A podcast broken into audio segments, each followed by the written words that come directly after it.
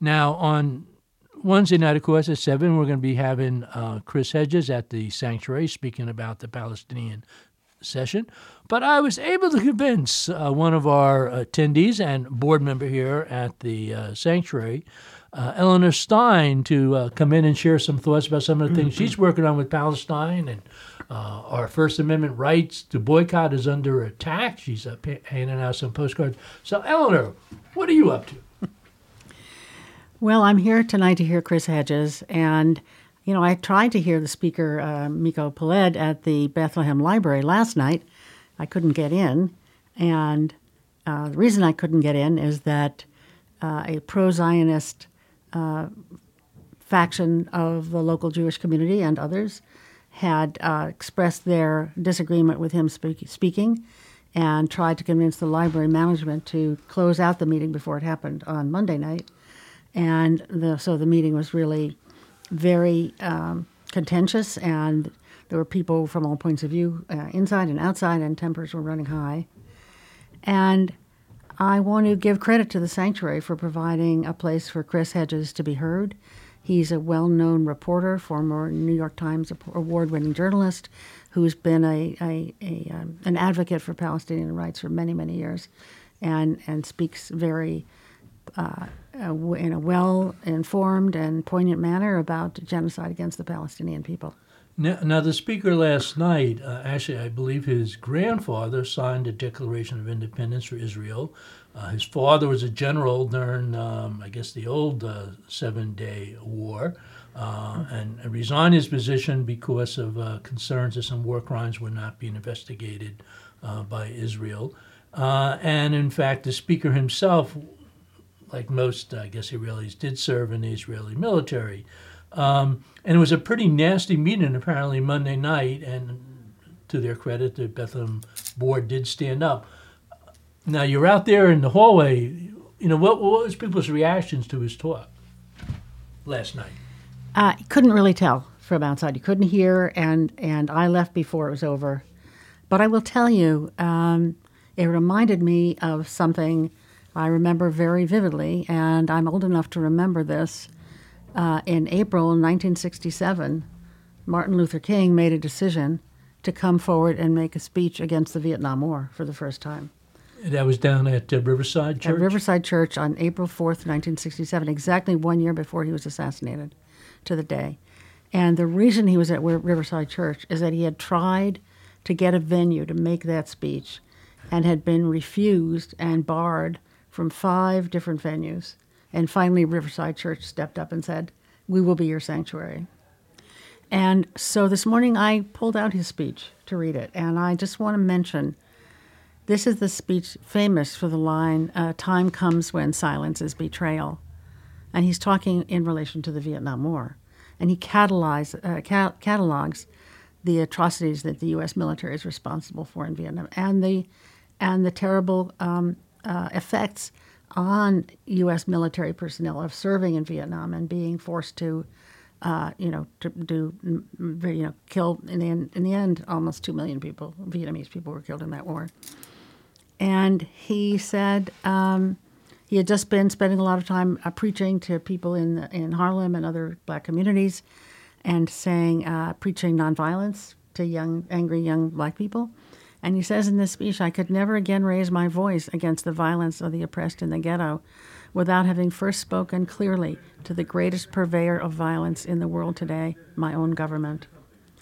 And, you know, that's I'm standing up uh, for Palestinian rights for a couple of reasons. One is, um, uh, as a as a Jew, I believe that uh, that uh, Zionism is, you know, carrying out uh, apartheid strategies. I am opponent of the Israeli government and its policies, and have been for years. Um, and uh, even though I think that both sides have been have violated the laws of war, we're in a situation that is so disproportionate, with 1,200 Israelis have been killed in the events of October 7th, and the numbers of Palestinian deaths are now 15, 16,000. And some of the speakers at the library said, uh, well, that's just a Hamas number. How do you, why do you believe that? But nobody has ever uh, challenged that number except in that kind of vague way. So I think it is our uh, it is uh, the time uh, has come when silence is betrayal, and I'm very happy to say that there's been a tremendous uprising of people around the United States, students, all you know, people of every age, uh, in every town, every part of the country, and all over the world, coming out by the tens of thousands and more to oppose uh, the Israeli attack on Gaza and to call for a ceasefire. And I think we're also calling for an end to the financing by our government of the, of the military in Israel. And I think those two things have to go hand in hand, and I think that's really our obligation. And these days remind me of our days in the Vietnam years. Well, I remember when I ran for Congress um, back in 1982, uh, I participated in the protests against the Israeli invasion of, um, of Lebanon. A- and the blowback was incredibly intense. Um, and, you know, today there is so much more support, especially among young people, but also a lot of groups like Jews, Jewish Voice for Peace, uh, uh, about the Palestinians. But you don't get the sense that our elected officials, from Governor Hochul to the President Biden, have have grasped that they need to take a more even-handed approach. How do we how do we move both parties on this issue? I think that's a great question, and I think that's what our obligation is to move our own government. And I think both Governor Hochul and the Biden administration have been incredibly tone deaf and really probably not even realizing what their actions have meant in terms of our isolation globally. The United States, some Western European countries, and that's about it, have been supporting Israel, uh, you know, unqualifiedly. And uh, the rest of the world is really standing against us and looking at us you know, with dismay. Well, I was actually surprised to read uh, in the Washington Post. Apparently, several hundred uh, Department of State officials, uh, and they're allowed to do this, uh, have actually came out in opposition to what the Biden administration was doing in Israel, saying you are destroying our reputation in the rest of the world, and you claim you're arguing behind the scenes for a more even-handed approach, but that's not what you're doing uh, publicly. But you were handing out some. About two minutes we have left. Our First Amendment right to boycott is under attack. The right to boycott, which is a five-minute video, um, bit.ly slash right to boycott. What's that about? Well, um, you know, boycotting Israeli products, um, divesting investments in Israeli companies, and sanctioning the state of Israel for the work that for its uh, genocidal politics has been a long time movement in this country, and it's had quite a lot of success, especially on college campuses.